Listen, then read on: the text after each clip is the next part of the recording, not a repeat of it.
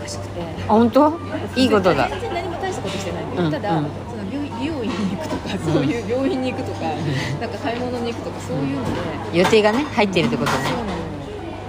こんな感じなんだよあらすすごいじゃない働く日を赤でこう表示してるかうんうんうら、ん必然的にそれ以外の予定をあ分かる同じ感感じ私もうんこの、おーうんうんうんこの紫みたいなやつが働く日で、うんうんうんうんこうグリーンがうんうん遊ぶ日、うん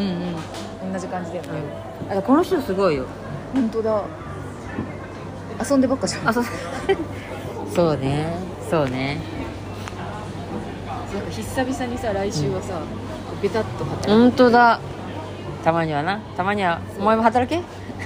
はいブルブルブルブルウサギのマーク うさぎだった怖ねいよウサギのマーめっちゃウケるわ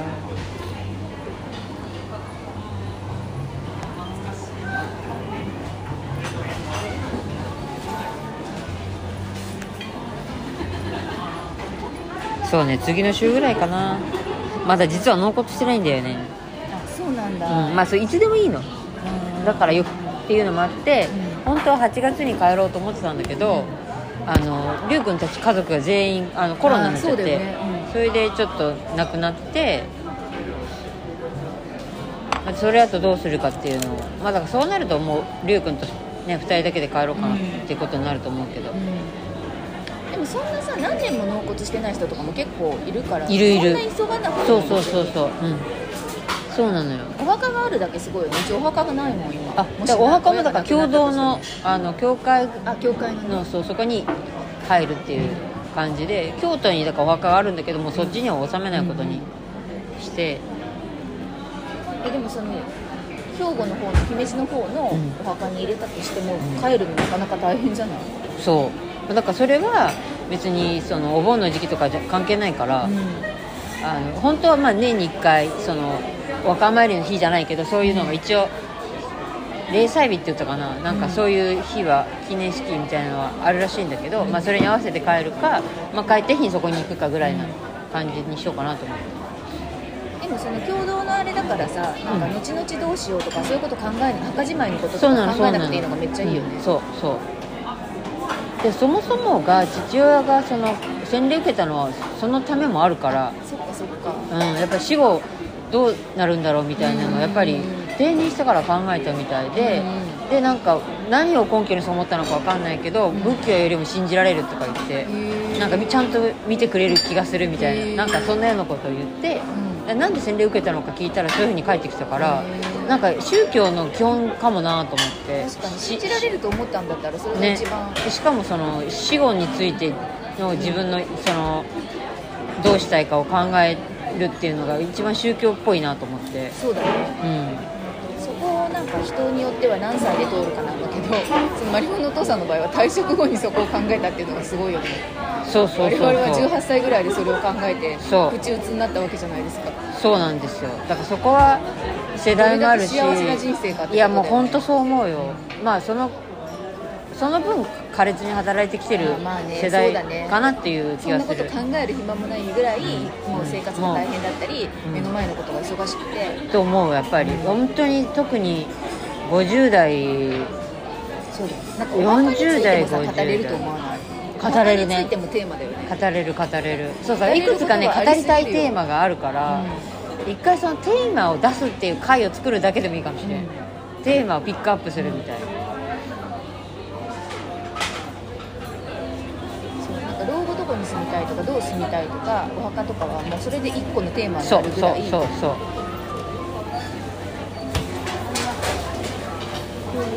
だから漠然としてるところを話すことでもうちょっとクリアにそうそうそうする部分ができるとちょっと嬉しいよそうねやっぱ聞き直せるとのかがいいよねそのそうそうそうそうそう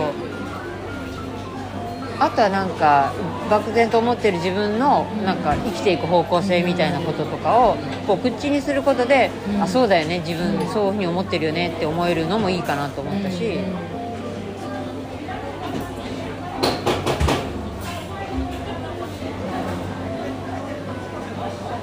だから分かってたけどああやっぱりそうだよねって思えるのもちょっといいなと思った。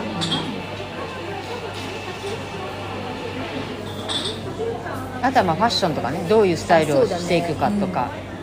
もう結構楽しいよねファッションはさ普もう通なにんかお互い結構固まってきつつあるっていうかそうそうそうもう似合うものが大体分かってるから、うん、だから似合う中でどう広げていくかみたいなね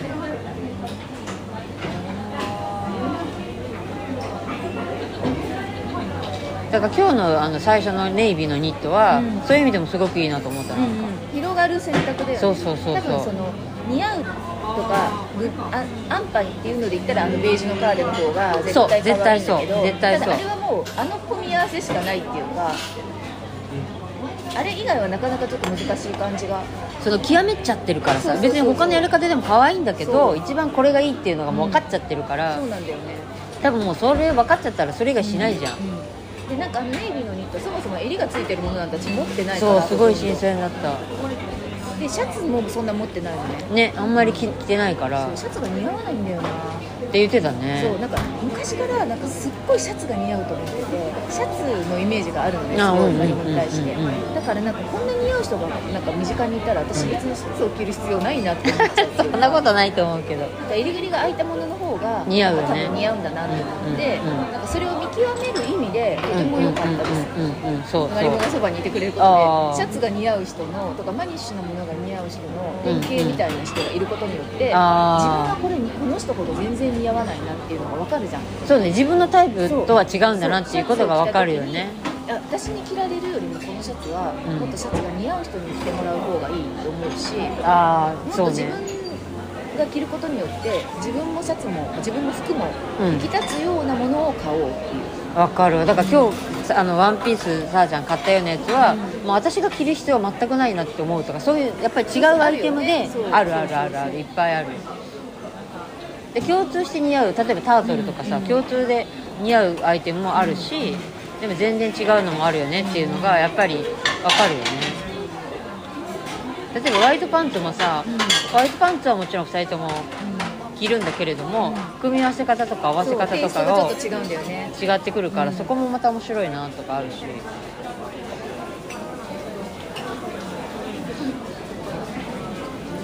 ファッションは本当ね面白いよね、何歳になってもで使えるっていうか、んおしゃれにできるっていうのがいいよね、そうそうそうそう年齢に左右されないなんかサーフィンとかだったらさ、うん絶対に物理的にできなくなる年がいつかまあねやってくるけど、うんおしゃれって多分死ぬまでででききるるかでらきる別に寝ててもできるからそう、ねそれがいいよねあとはまあメイクかな私はなんとかもうちょっとなんて言うんだろう自分が好きなやつを探したいかうんなう私結構今月はメイクに力を入れてて、んうんうんうんあのなんかいっぱい買った化粧品あ本当、ファンデーションベースとかそうベース関係を秋冬だからちょっとこってりめのファンデーションに変えようと思ってベースを買ったのと、うんあともうなんかいつ買ったかわかんない23年経ってるだろうなっていうのはなんかやばそうだからアイシャドウとかもあんま使ってないけど23年経ってるからもうきっと紛失してるわと思って捨てて。そうなんだよね捨てた方がいいんだよねそうだからリップとかアイシャドウとかを新しいの買って古いのを捨てて色物にちょっと入れ替えとあとボナとかファンデとかを秋冬のものを買ったり、うんうんうんうんうんなそうねわかるわ私もアイシャドウあのか一緒に買った時あったじゃん、うんうんうんあの時にそあほんまに同じこと思って、古いやつもう全部捨てちゃったんだよね、なんか基礎化粧品はなんか数を今減らしてて、うん、うんうん前まではもっといっぱいつけてたんだけど今はなんかその導入の美容液とうん化粧水とうん普通の美容液と,、うえんー、とクリームだけみたいななんかあ 4, ー4ステップぐらいにしてて、うんうんうんうんいいねうんだいぶなんか保湿重視であとん余計なことはしないで、1あーヶ月ぐらいちょっと様子を見ようみたいな。一番いいって言うよねなんかその美容液でたるみをとかさ美白をとかっていうのももちろん聞くのもあるんだろうけど、んなんかガチャガチャしちゃうなと思い始めてわかいるろんなものをわかるおわかるあれもうそこはもうすっきりとうんなんかその美白だったらビタミン C を飲むとかそっちに切り替えて、うん化粧品自体はもうすっごい本当に保湿してくれるものと紫外線を防いでくれるものだけ、まあまずは紫外線だもんねわかるわ何が何でも日焼け止めは塗るわかる私あのポーラのさ日焼け止めをこの夏買ったのあーうねん久しぶりにでやっぱめっちゃいいじゃんとめっちゃいいよめっちゃいいじゃんと思って、うん高いけどでそうなのよ高いけどでもでもやっぱその価値はあるなと思うんあっるて、あるでちょっとリピしようと思ったら、うんなんか10月かなんかのキャンペーンかなんかで、ホワイトのそのプロテクトのシあーーうんトとあとなんかリンクルなんとかとか言ってリンクルショットねリンクルショットか、なんかそれのお試し版みたいなちっちゃい版がセットになったなんかセット販売みたいなのしてたのね、あじゃあそれちょうどいいやんと思って、うん焼き止めにそれがついてるのそうそうそうえーいいじゃんそうでそれをちょっとやってみて、うんまあやりつつ、んそれはそれそのたるみとかシワはもう外にもう任せようと思ってるから、まあ、とりあえずできることやってみてで日焼け止めはいろいろ試したけど、でもやっぱ高いやつの方がよくねと思って、なんかちょっとそっちにしていこうかなと思ってるなんか、そのいろいろいろいろ試すよりも一点豪華主義っていうかそうそうそうそうそうなんか決してなんかちょっとお値段安めででもすごいこう成分がいいようなものにして、今成分がいいのがね、うん安くてもいっぱいあるからそう私今あのカルテ HD っていうのを使っててあそれ教えてもらって買った、うんめっちゃよくないめっちゃいいいめっちゃいい、本当に潤うし、うんあれもハンドクリームも買ったそう私もハンドクリーム使ってて今化粧水と乳液とハンドクリームとあとなんかちっちゃいバームみたいのを使っててあバームもあった買ってないけど、バームがなんかこれぐらいなんだけどもうちょっとしか使わないから、めっちゃ持つのね、うんうんうんそうかもそうかだもから乳液塗ってもさらにまだちょっと目元とかなんかちょっと口元とか気になるっていうとこだけちょっとだけバームをつけてうんもうんうんうんう終わりみたいなあーいいなんかね今までのなんか値段が10分の1ぐらいになっちゃって希少化粧品が素晴らしい安いよこれでもそうなるんだよねその成分で見るとねそうその代わり日焼け止めはちょっといいやつねあそうかそうかそうだね私もだからそっちの方向がいいかなと思うんだよねやっぱりそうだからやっぱりあ負けてたから昔のやつって日焼け止めってそのなんだっけ PPA だっけ P なんとかとかあるじゃないそれが高いやつをつけると肌がもうピリピリしちゃってダメだったんだけど今のやつはすっそんなことすごないい処方が良くなってるのかなそうだから最初にそのポーラのやつを買った時にめっちゃいいじゃんと思ってあれないよねあれない全然むしろちょっとこってりしてるからうんプロテクトされてる感があってやっぱいいじゃんと思ってだから家にいる時とかはうんなんか普通にあのニベアとかのん日焼け止め買ったりするんだけどでもでも何でもいいから塗るのが大事なんだよ日焼け止めっねてやっぱ、だからもうそう家にい家にいよてもうがそそううそうそうそうなんだよねだからその毎日ポーラ塗る必要はないからとにかく塗ってることが大事だなと思って本当そう外に出ると出ると分かってる時はちゃんとポーラ塗るけど家にいてそういう時はもうあ大体出ないからもういいよニベアでと思ってなんかそんな感じかなあとはなんかなんだろうなたるんでても大丈夫な感じにしていくしかないっていうかえそんなたるんでないけどねいや本人的には気になるもうもうねすごいねなもうでもしょうがないから、うんまあだからいろいろ試してみて、うんまあ頑張ってみようと思ってるけどでもやっぱそこはアイメイクとかそのここに、あのねキャッチを持ってくれば、うんなんか目立たないよね、うんそうだからそういう感じにし、うんなくなることはもう無理だし、あんまりなんか入れたりとかなんかいろいろあるみたいなんだけそうボどトックスとかもそのちゃんとうまいところでやれば全然いいらしいねいいらしいけど、そのうまいところを探すのが大変でめんどくさいんだよもうしそもうぶっちゃけでなんかいい先生とかだとちゃんと見極めてくれてあなたはここですねみたいのをちゃんとやってくれるらしいのねでそれさえちゃんとやればめちゃくちゃいいらしいんだけどその不自然になることもないしでもそんないい先生をどう探すんだろうもうそうなのよあとそんなにここが眉間のシワが気になるとかいうことも別に今のところはないから、そうね、まああとでもなんか顎のさ私うって寝てる時にうんうんうんあの噛んでるからうん最近知ったんだけどそのグーって噛むのが強い人はここに打てばいいってただねそこはねたるむらしいのよ、打つとだってやっぱここの筋肉がさあーを止めるってことだそうよそうねそうそうだからなんか若い人がすごいそのあ顔を細くしたいって言って顎をボトックスする人めっちゃ多いんだってそういうことなんだか噛み合わせが強いっていうのもあるけどなんかあの栗山千明とかさあはいはいはないんはかあかいらさまにここ細くなった人ってみんなあれボトックスらしいんだけど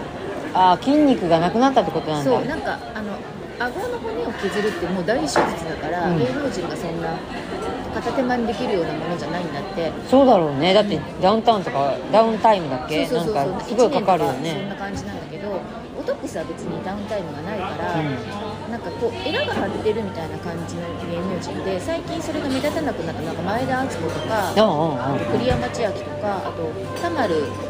田丸なんとかさんっているじゃんあモデルの人だっけ、とかもうなんか前に比べたら明らかに細くなってるのは多分ここにみんなボトックスを打ってその筋肉の発達を止めてるあそういうことなんだ、ただそれをやっちゃうと、うんその20代30代でそれをやっちゃうと後々たるむかもっていうなんかリスクがあるらしいねなるほどねじゃあやめとこでも歯ぎしりとかの方が弊害がより大きい場合はそのうん打つのに全然ううんありだよねなあとはまあそのライトガードをうんうはんめるマウスピースをしてて、でも歯ぎしりとかはしてないみたいだから、まあだ髪寄せでマウスピースで保護できてるんだったらまあそれでいいかな、んだったらなんか眉間のボトックスはめっちゃいいらしいよなんか特にその弊害がないっていうかそっかおでこはでもちょっといいかもねでもそんなシワ出ないからなんかここにさ深くシワが出る人とかはいいんだってあ縦にねそう私横のシワがすごいねそううん深いまあでも横も止められるっていうねうんだからそれはありかもな横止めらるれるけどそれも下手な人がやると目が開かなくなっちゃうとかなんか目があそうそううそうそうそうそこうこの筋肉を止めちゃうから、うんだから上手な人は骨を骨の形を理解して打つっでて書いもてあなんっかいてろんな口コミとか今あるじゃんだからうん探せばすごい名誉があるかもしれないねあだからゆくゆくはそ,、うんそれもそうだねでやっぱり上手くなってはいると思うから、ん絶対進んでるし、その知見がどんどん溜まってってるじゃんあそうだよねだから今そのボトックスとかやる人がめっちゃ増えて増えたよねどんどん安全性も高まっているはずだからだからコロナだからここだけに力入れている人が増えてる気がする確かに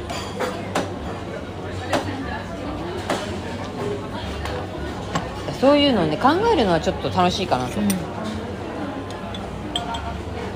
そうでも一回ちょっとソニックフィットはね、うんなんかその当日もあすごいすっきりしたって思うんだけど、うんなんかピークが来るのって3週間後ぐらいでかいだったうんなんかその間のそのなんか変化が私もなんか去年に比べたらほうれい線がそんなに気にならなくなっていきやたもうこれでないけどいやねあるのよあるんだけど、うん去年に比べたら気にならなくなってきてる気がするから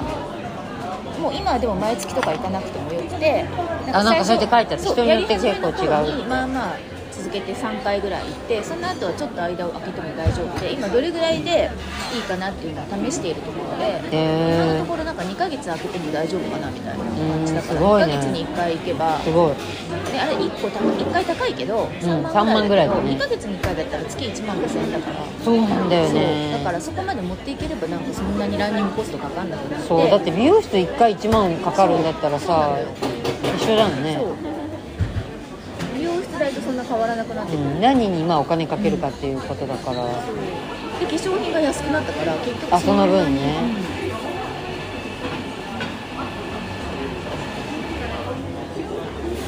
そうねなんか安くなったものあんまりないな私あんまりお化粧品も買ってなかったしな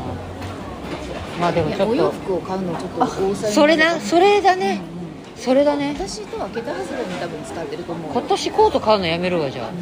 なんか知らないうちに増えてるもん知らないうちに増えてる知らないうちにいろいろ買ってんなみたいなあそうだよね、そっちだねそれだね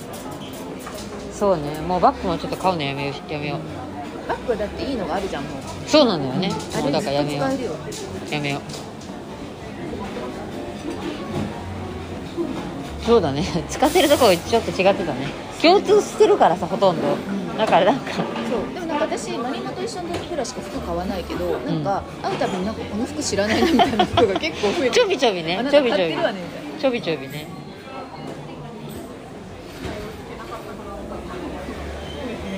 あでもそれが生きがいだからねそういうのいにやお楽しい金もんをね使うためにやってるわけですそうそうそうほんとそう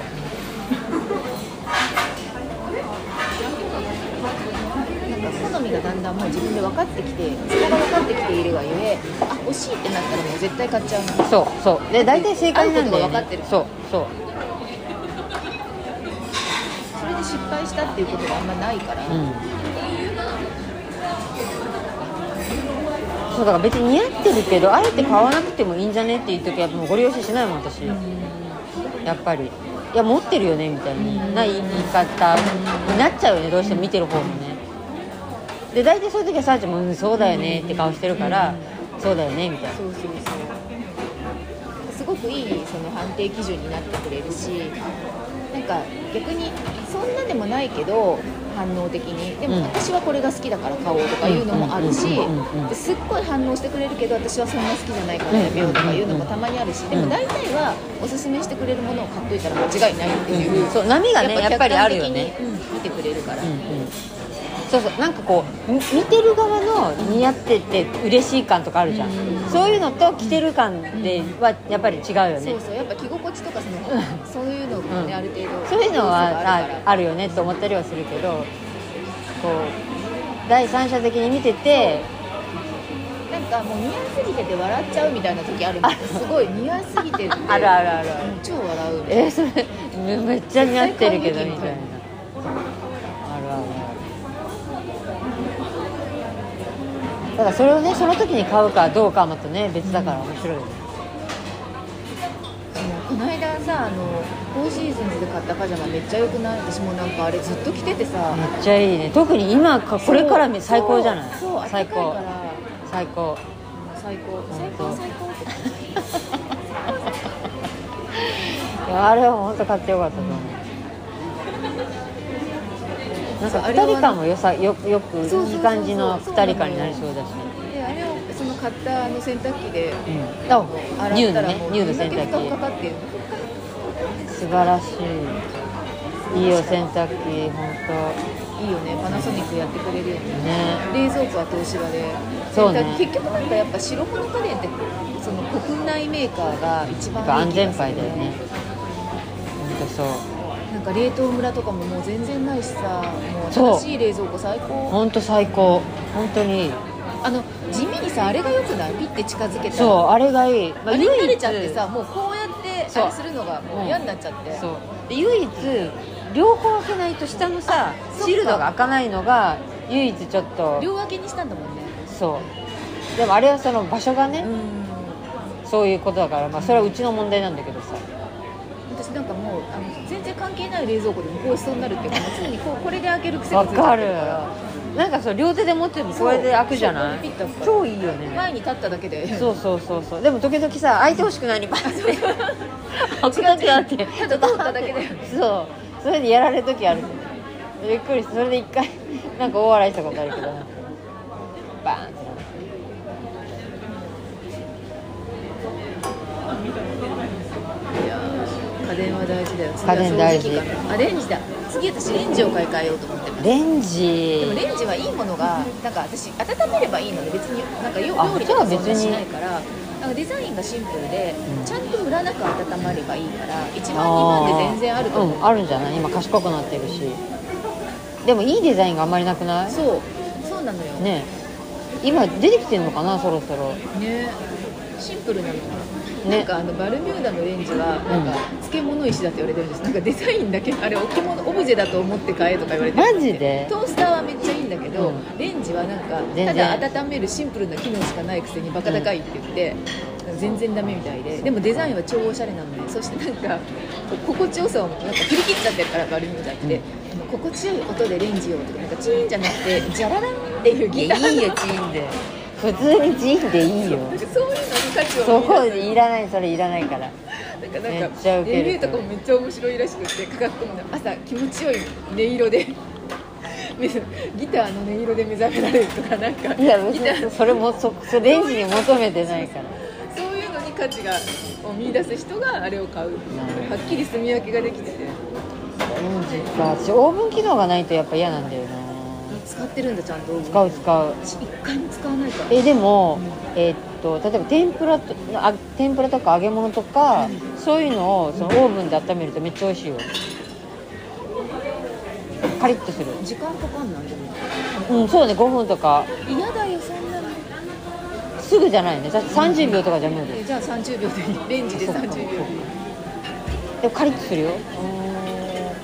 私なんか天ぷらとかあ天ぷらは違うけど唐揚げとかはなんかトースターで焼いちゃうのあまあ同じことだねあじゃあトースターで焼くんだったらいいか、大体トースターで焼くからああトースターうちないんだよだからそのそっかその代わりって感じれもだのトースターいいよマジででもうちなんですよあトースターじゃららーんだよ別なんだうんオーブンレンジはもうなんか漬物石だって言われてるらしいんだけど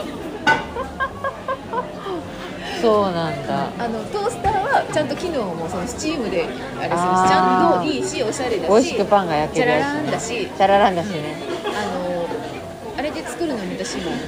バッテリメニューが普通にアルミホイルをこうなんかお皿みたくこうやって、うんうんうんうん舞茸をそのままザザザって並べて、うんうんうあんうんの粉チーズ振って、はいはいはいでオリーブオイルかけて、はいはいブラックペッパー振っておーあのトースターでチーンって美味しそもう超いいつまみめっちゃうまいうめっちゃ美味しそう舞茸だけにってやつね踊るやつねでもなうち置くとこないんだよな1個しかなでもオーブンいレンジで全部兼ねてるんでしょパンそうもそれで焼いてるってことでしそうょそうじゃあいいのを買うべきだよねあそのうパナソニックのなんだっけビストロなんちゃらああの辺がすごい売れ筋みたいであの辺がまあでも高いしな石石窯シェフとかなんかそういうなんかまあ別に、まあ、とりあえず今のが壊れるまではとりあえず掃除機もダイソンなんだけど、ダイソンいいんだけどやっぱなんかガチャガチャ色がさ、もうなんかどぎついじゃんああなんかあのメカみたいだもん目に優ねしくそう目に優しくないじゃ確かにねんでもめっちゃ吸うんだけどさうんうんうんでも重たくない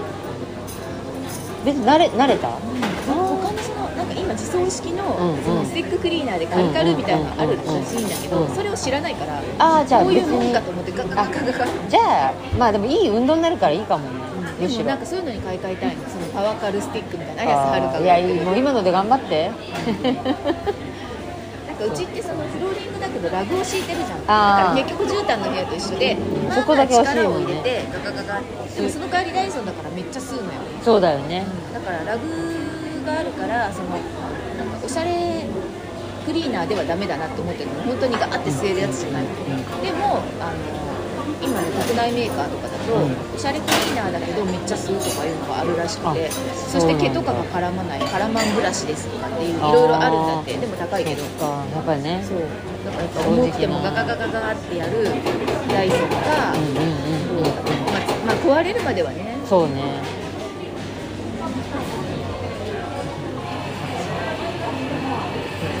そうなんだよラグのとこだけなんだよねラグのとこだけむ昔ながらの掃除機です吸ってるやっぱああーそっかそっかりそれ以外はマキタとフローリングのこうもなんていうのモップみたいなはいはいはシートでやってるでもダイソンだったらラグでも全然大丈夫だよスティッククリーナーであろうがもうめっちゃ吸うからやっぱそうだよね吸いまくるから吸いまくるよねなんか会社の掃除機がさダイソンだから、なんか使い勝手は分かるんだけど、うん意外と重いなこんなにっていうぐらいと思ってすごいよねあっという間にゴミがたまるまあでもこうパカってやればいいからそう楽だよねほとんど掃除しなくていいからねそうだよね一回やればねあんだけ吸えばねそうね家電的には掃除機かなやっぱりあと空気清浄機に今もあるんだけど普通のやつが、なんかもっとちゃんとしたすごいいいやつだとエアドックエアドック的なエアドックじゃないけどエアドック的なやつだと、もうそれこそなんかそのナノイーだったりプラズマなんちゃらとかで、その除菌までするみたいなのあるじゃん、うん角とかあそうそう角とかあとダイキンのいいやつとか、はいはいはいはいあとパナのいいやつとかあはって、いはいはいはいそういうなんかあの名前は違うけど全部一緒なんだけど要はそのナノイーみたいなもので空気の。あのプラスマイナスでこうなんか吸着させてみたいな技術がついてるんだけどうん私のは別に普通の今あのプラスマイナスゼロのちっちゃいおしゃれなああはいはいはい普通のペーパーフィルターで普通に吸うよっていうやつなのよだからなんかすごくすすごく空気が綺麗っていう気もしないまあ普通に綺麗だなぐらいの感覚だからうんうんうんうんその明らかに空気の質が変わりましたみたいなレビューがあって、うんうんうんそういうこうちょっと高価格帯の空気清浄機のレビューを見てると、うんうんなんかそういうの味わってみたいと思うんだけうど、ん、違う気がする会社がそのエアドッグを使っててそうなんだエアドックが一番最高最高峰なんでしょ、うんでかつそのフィルターがそのなんていうかアルミっていうか鉄板だから掃除もしやすいしもうへーびっしり細かいのがついてるだから掃除もしやすいしそのフィルターのねでそんなに1ヶ月に1回ぐらいでいいし、永久に変えなくていいってやつフィルターそをうその紙フィルターが入ってないのよ、そもそもがだからすごくいいなっていうのと、うんでもめっちゃ大きくないめっちゃ大きいでもちっちゃいのも最近出てるかそうならんだ3パターンぐらいあるんだよね、ででちっちゃければいいねそうで本当にくる車の中で使えるぐらいとか、うん卓上で使うやつとかもそれだとダメだよねそれだと車の中とかその卓上で使う分にはいいけど部屋で使うんだったら3パターンぐらいあってあそうなんだ一番ちっちゃいやついいかもねと思って、うんうんあの私ちょっと欲しいなと思ってた自り分の部屋だけみたいなとかリビングだけとかあ今リビングがダイキンのやつ使っててうんそれはそれで別に悪ーくなダいイんキだンめけっどちゃいいみたいだよいいいいあれもそのそうプラスメタルのやつでうそうやってるから別にそれはそれで、まあ、花粉がひどいからさやっぱそれで買ったんだけどやっぱり全然違うもんねやっぱそうなんだ全然違う私あと卓上に角のちっちゃいうん角のこうこれぐらいのちっちゃい、うん角もよく聞くね名前あれもいい気がするあ私そうなんだじゃあそういうのとりあえず一個買ってみよう自分の部屋用に、にベッドサイドとかにちょっそとうそうそうそう置くやつをそれは掃除がでもフィルター変えなきゃいけないでしょでも一年に一回だよあそうなんだだからほとんどまだ買えてないし買って1年経ってないから一応かあの備えはあねストックはあるけど開けてみたけどまだ大丈夫そうだったし、そうなんだそうそうプラマプラスマイナスゼロのあのあれも2年に1回でねフィルター変えるのなんかすごい便利は便利なんだけどなんかダイキンのやつとかパナのやつとか10年に1回なんだよすごすぎない今すごいそうなってるんだってすごいな10年間フィルター交換不要忘れそうそれもう買い替えるよね買い替えだよね交換もせうずに次の新しい子が出てるよねいいのが十ね分確かになんか実質もうフィルター交換しないっていう使い切って10年で捨てるって感じでね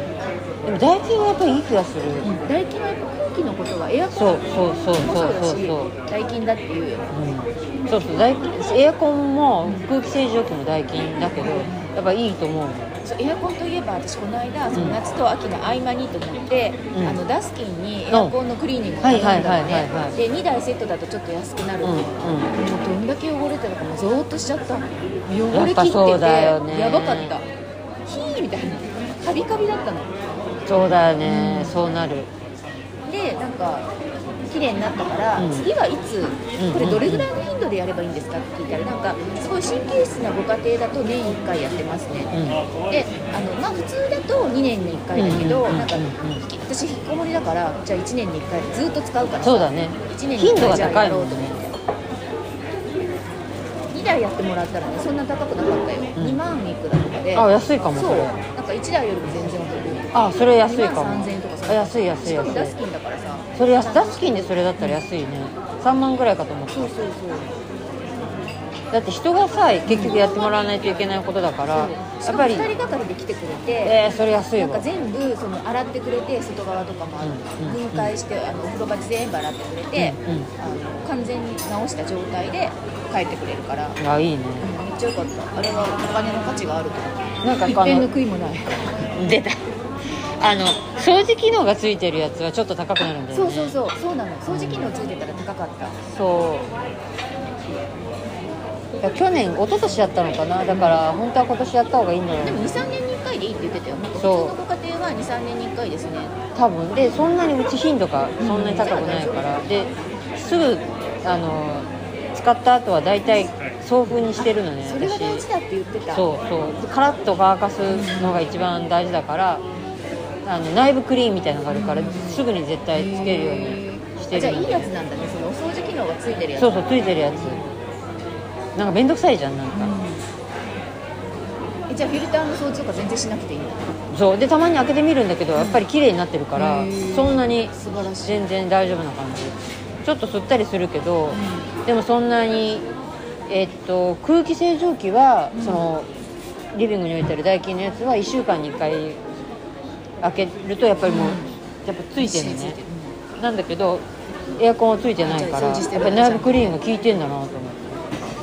そううちマンションの備品だからさエアコンそうだよねそこが違うよね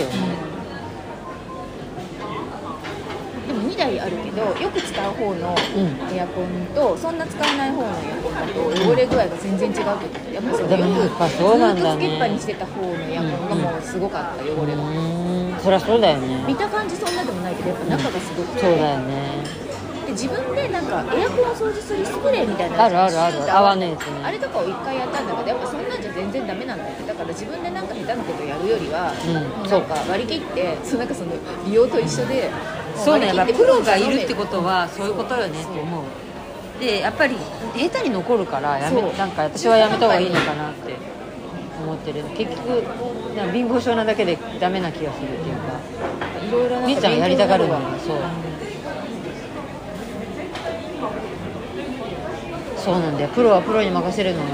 まあでもね全部任せたらお金が足りないからしょうがないんだけどそうそうそうその勘どころを自分で見極めてだおね金それをがかけた難いとこしいろとそんなかけなくていいところをなんかよりなんか自分の中で腹落ちさせていくっていうか洗練させていくっていうかそうだねそれ人によって違うもんねそう、なんか全然違うからさ価値観が違うなんか私たち多分その別の価値観の人から見たら狂ってるぐらいなんかある一方面にお金を使いまくっているけど私たちから見たらその車買ってる人とかの方が狂ってるそうだよねまだ何百万もう組んでる人え600万ってどういうことって思うよねそうそうそう車でしかもさらにメンテナンスコストもかかそうるわけそうじゃん車そうそう検そだうなんだってそうだよねあとさなんかアウトドア行くんだったらタイヤ変えてとかさキャンプギア一式買ったとかさはあって感はーっじだてよね感じほんとそうでも彼らにとってそれが価値ある一片の悔いもない使い一道部で悔いがないうんそうなんそかうそう本当お金の使い方って千差万別で面白いよねねでもやっぱそれが一番楽しいしそうそれ合がって健るよ全だよね健全だと使思わうないなんてやっぱ息がそうそう詰まそうるそうそうそう本当そう思ういかに快適に生きるかだからね本当にそうだから変わってくるよね本当価値観がちょっとずつでも、本当そうだようんで理解はして理解はできなくても新しい価値観を、んなんか攻撃するのさえなくなればなんかそう平和になるよんか無関心でねいればいいのよ自分と価値観が違うねなんか攻撃されたらしょうがない返さないとしょうがないけうど、んうされてないんだったらそさう別になんで攻撃するのって思うなんでワよクチンね打たないんだとかじゃないのようなんで打つんだとかじゃなくてもうほっとけばいいのよ本当にそう思うその帯状疱疹とかじゃないけどでも情報は取りに行かないとそうそうなのだっそうてなの知らないで終わっちゃうっていうのが一番それ最悪だよ最悪誰も教えてくれないんだからその水暴走になってたらリスクが上がるなんて言ってよってか政府広報で流せよって思わない思うそんなこと誰も教えてくれないじゃんね私本た当ちそう世代なんて絶対に水暴走かかってるんだから絶対にリスクがあるじゃんあるあるあるあるあるある愕然としたよそんなこと言われていや本当そうだよ今年一番驚いたことだよそれがでもだからやっと広がってきたのかなと思うだから私前も言ったかもしれないけどそのコロナの前に健康診断に行った時にうその病院の先生に問診の時に帯状疱疹のワクチン打った方がいいって言われたんだけどどう思いますかって先生に聞いたら「えそれどういうこと?」って先生が言って知らなかったのまだその先生はねそのたま当た時まはねそうでもそれまだ56年前だよでもその頃はね確かに今のワクチンがなかったのよあそうだねそうああそれもあるのか今もう一つの元からってやつって理研っていうその国産のやつなんだけど、なんか23年か5年かなんかすごい短いのよそうそう5年って言ってたかなで1回打ったらもう一生打たなくていいかもっていうのが出てきたのがこの5年ぐらいの話なんそうだよねでそれが出てきたからみんなこぞって打ち始あめてだからなのかそう2回打たなきゃいけないじゃあもう時ちょ期だっとけ前だどっもたのもうかもしれ1ない回打てば、うんその60歳以降のリスクがすごい下がそうるほぼないですよって言われて打った先生にもそうなのよだからあすごい変わったなと思ってそんなことこそ知らせてよそうそうそうそう本当そうなのよでも最近なんか PR であの出てきたりとかしてるのもあるから帯状疱疹の情報がだから本当最近なんだよそねうだね新しい、うんただアメリカには昔からあるからあそうなんだそう発売されたから10年以上は確実に経っててだからそのあー10年間経ってもそうなんだ90何パーセントで効果が下がらないっていう結果が出てるああそれありがたいねああ日本に入ってきたのは、まうあ、ん最近だけど、そうそうだからその見てくれた先生も10年は確実に大丈夫ですって言われてそれ以降はなんかまだないとは言わなかったけどそのエビデンスみたいなものですね臨床とかもないとは言わなかったけどはかその10年は確実ですみたいな90何パーセントって言ったかなっていう形で大丈夫ですよっていう言い方をとかすごいちゃんとした先生だなと思ってそれを知ってて受けてるから、うんああちゃんとししてる先生だそなのと思っ医て。療関係者の情報が一番、あのー正確だし、本人がどうしてるかっていうのが一番、うんうんうんうんなんか信頼するに足ると思うので、自分が打ってる、医療関係者が自分で打ってるワクチンっていうのが多分一番信頼性が高いじゃない。信頼性高い確かにでその胃カメラ飲んでるとこなのねそこの病院がだからあだなんいかざ良さげ丈な夫か病院だよもと思ね、そっこて話を聞くに。そうおあの女医さんなんだけど、うんでなんか一番最初に胃カメラ飲む時も、んあの誰々先生が胃カメラやってくれ担当してくれます上手ですから安心してくださいって言われたので本当下手な先生がやっぱり今はそうでもないんだろうけどそれでこうピッて破っちゃったりすることもあったらしくそれで胃カメラはあんまり推奨しなかったっていうのがあるらしいんだけど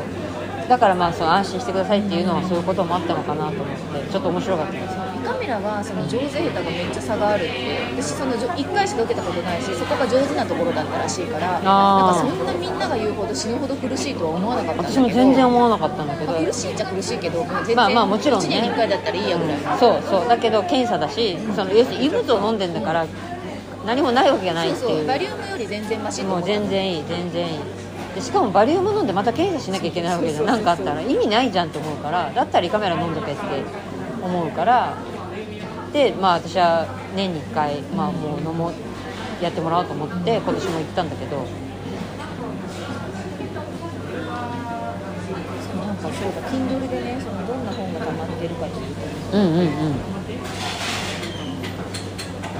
私もちょっと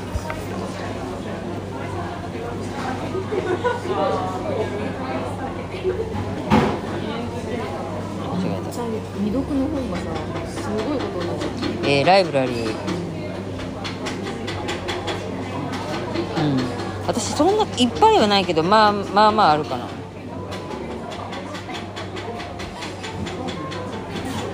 あ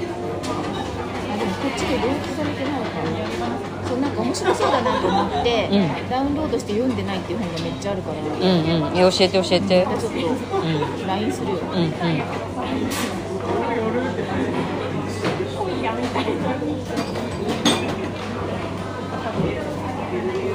そう私もあるわちょっと読もう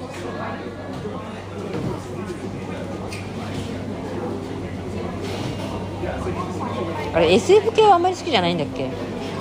やそんなことないんだけどでも確かに最近あんまり読んでないかもしれないなんかねそのプロジェクトヘイルメアリーって知ってるプロジェクトヘイルメアリーっていうのがあるんだけどめちゃくちゃ面白いらしくっえそうてなの買ってはいるんだけどまだ読んでなくってプロジェクトヘルメアリーうんあじゃあ後で送っとくね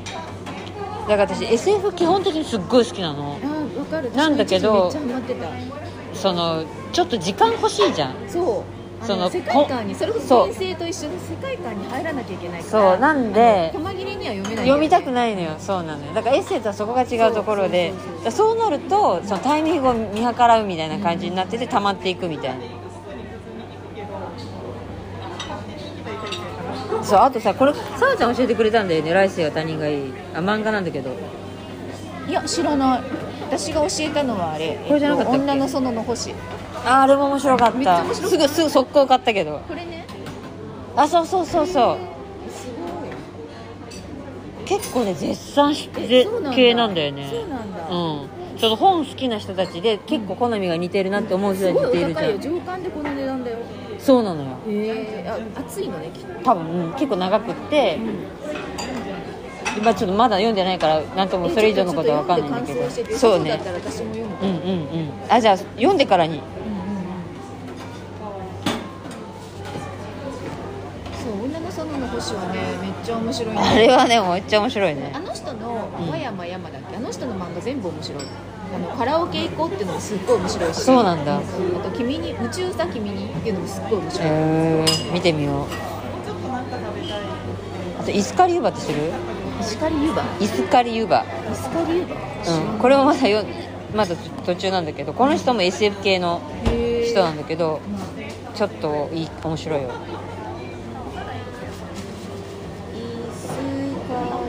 うん、これ石狩湯葉そうそうそうそう私この人なんか知ってるダウンロードした気がするあマジで面白そうと思ってあ本当まず後ろなんちゃらってそれうわ怖い今ちょっと超鳥肌立っちゃった面白いのおもあまだ読んでないねだから私もなんかダウンロードしてまだ読んでないそうなのまず後ろなんとかとしますみたいなそどういうタイトルと思ってなんかタイトルあ外ーそでちょういうこっととダウンロードしちゃったあれってその物理学の中でのジョークなんだってジーョークをもじったタイトルなんだっへーてだかそうなんだら理系の人はそっち系が分かる人はうんすうん分かるからうまいこと言いやがってみたいな感じらしいんだよねへーえちょっとじゃあそれ読んでみえよーう今ちょっと超なんかさサラちゃんって怖いよね本当になんでよすおごい互いにじゃないいやなんかさすっごいこれ好きなんだよねっていうので大体もう知ってるとかさ私も持ってるとかそうなんかさその暇な時にさその Kindle を漁るのがさすごい私あー趣味になっわかるわてかてるでなんか引っかかるタイトルのものを片っ端からダウンロードしてるからただ読んでないけどねそう読んでないね私も、えでもそれじゃあ読んでみよううん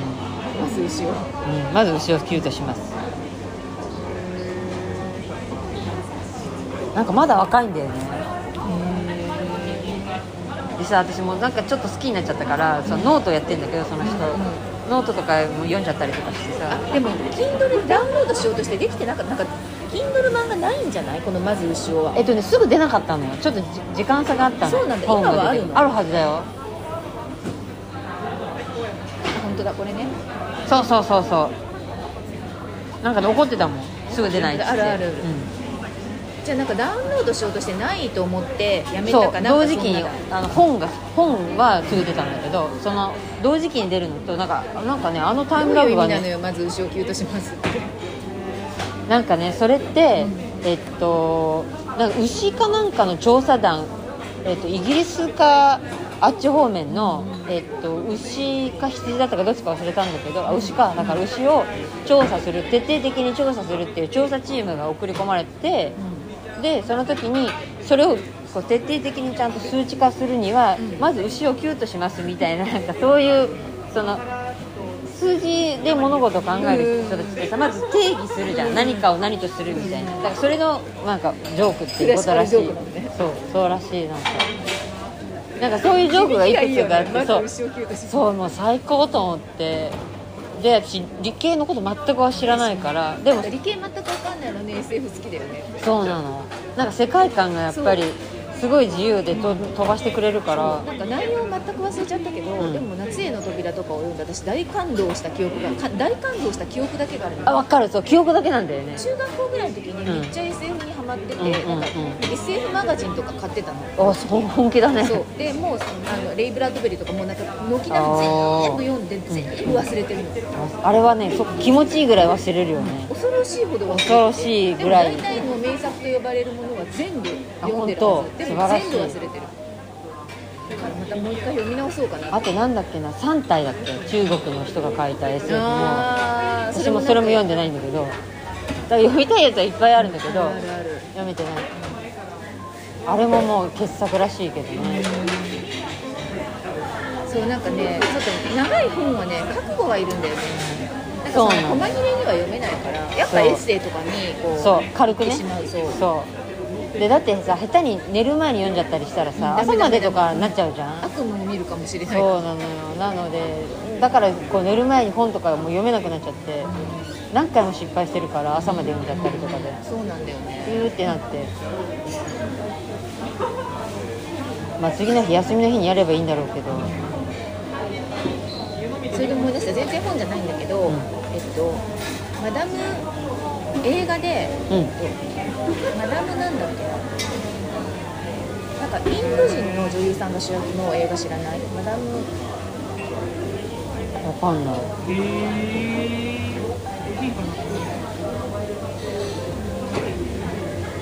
マダム・イン・ニューヨークだあ知ってる知ってる知って面る白かったよねよく見たんあ見てない面白かったよこれ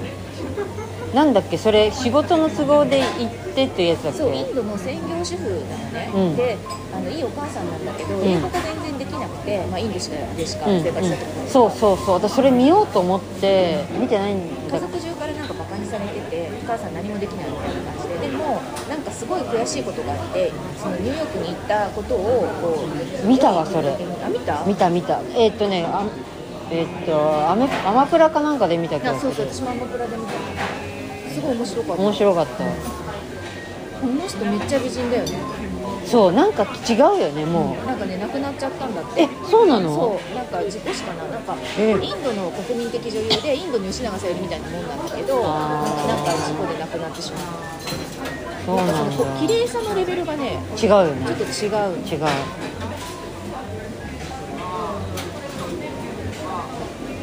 そういうお話がすごい好きなんだけどあんまりないんだよね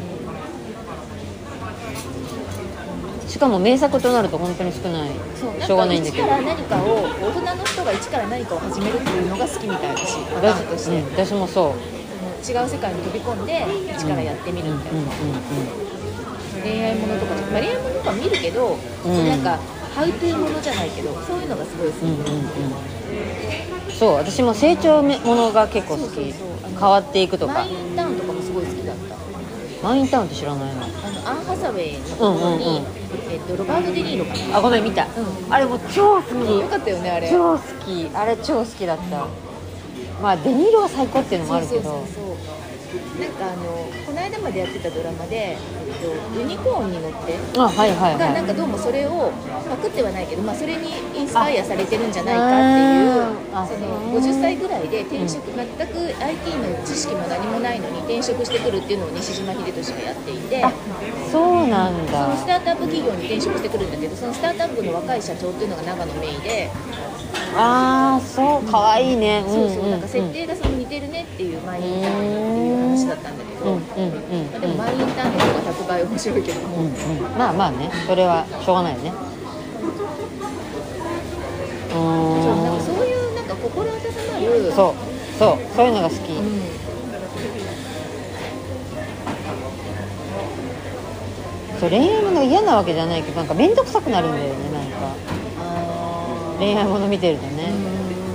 うなんかスパイスとしてあるのはやっぱり面白いんだけどうんそれがメインになるとうんなんかねすっごい面倒くさくなるなんか見ててんなんか突き抜けちゃってもう笑えるみたいなドロドロしすぎてて笑えるみたいなのだったらまたそれはそれで楽しめるのかもしれないけどそうかもしれないなんか中途半端だとなんかイライラするみたいなのもあるかもうんね、えもういいじゃんどっちでもって思っちゃうなんかだんだんで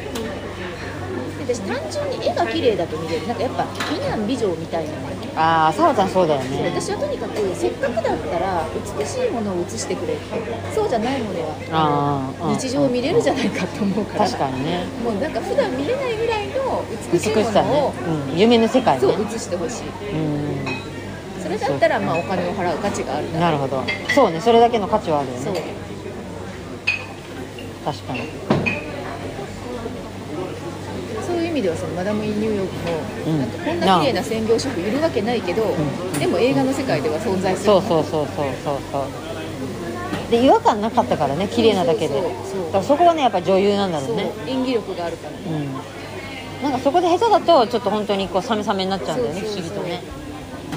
綺麗すぎてそんな人いねえよってなっちゃうんだけど綺麗な人で説得力があるってことはやっぱ演技力がね世界観をちゃんと作ってるっていうそうだと私はちょっとまず牛を切るとしますをちょっと読まなきゃ読まなじゃあ次それにするそれいいかもうねんいいかもしれん、そうねそういうのなかったらちょっと読まないかもそうだよねそのね読み惜しみしてるっていうか、うんそういうのをなくしていこうそれで本当に一番いいなと思うなんか途中でやめちゃうとかもよくあるね私本を読むあるあるあるあるでも課題図書だと最後まで読むじゃん一応ねで最後まで読んだら大体やっぱり最後まで読んでよかったって思うの、うんどんな本も佐野陽子の本も思ったし武田絵理子の本もやっぱり途中長いなとか、うん思ったロシアが思った不潔すぎるとか思ったけど 思った最後まで読んだ 思ったらねすごいよかったやっぱ読んでよかった。そうだねやっぱ本になってる意味がわかるっていうのはあるでね佐野陽子もそのなんか最初は断片的うにんランダムなエピソードの積み重ねだったものがずっと最後まで読んでいくと何回も繰り返し出てくるモチーフみたいなのがあってうんうんうんあこの人はやっぱりここが読んでいてこういうところがうんうんその本当にその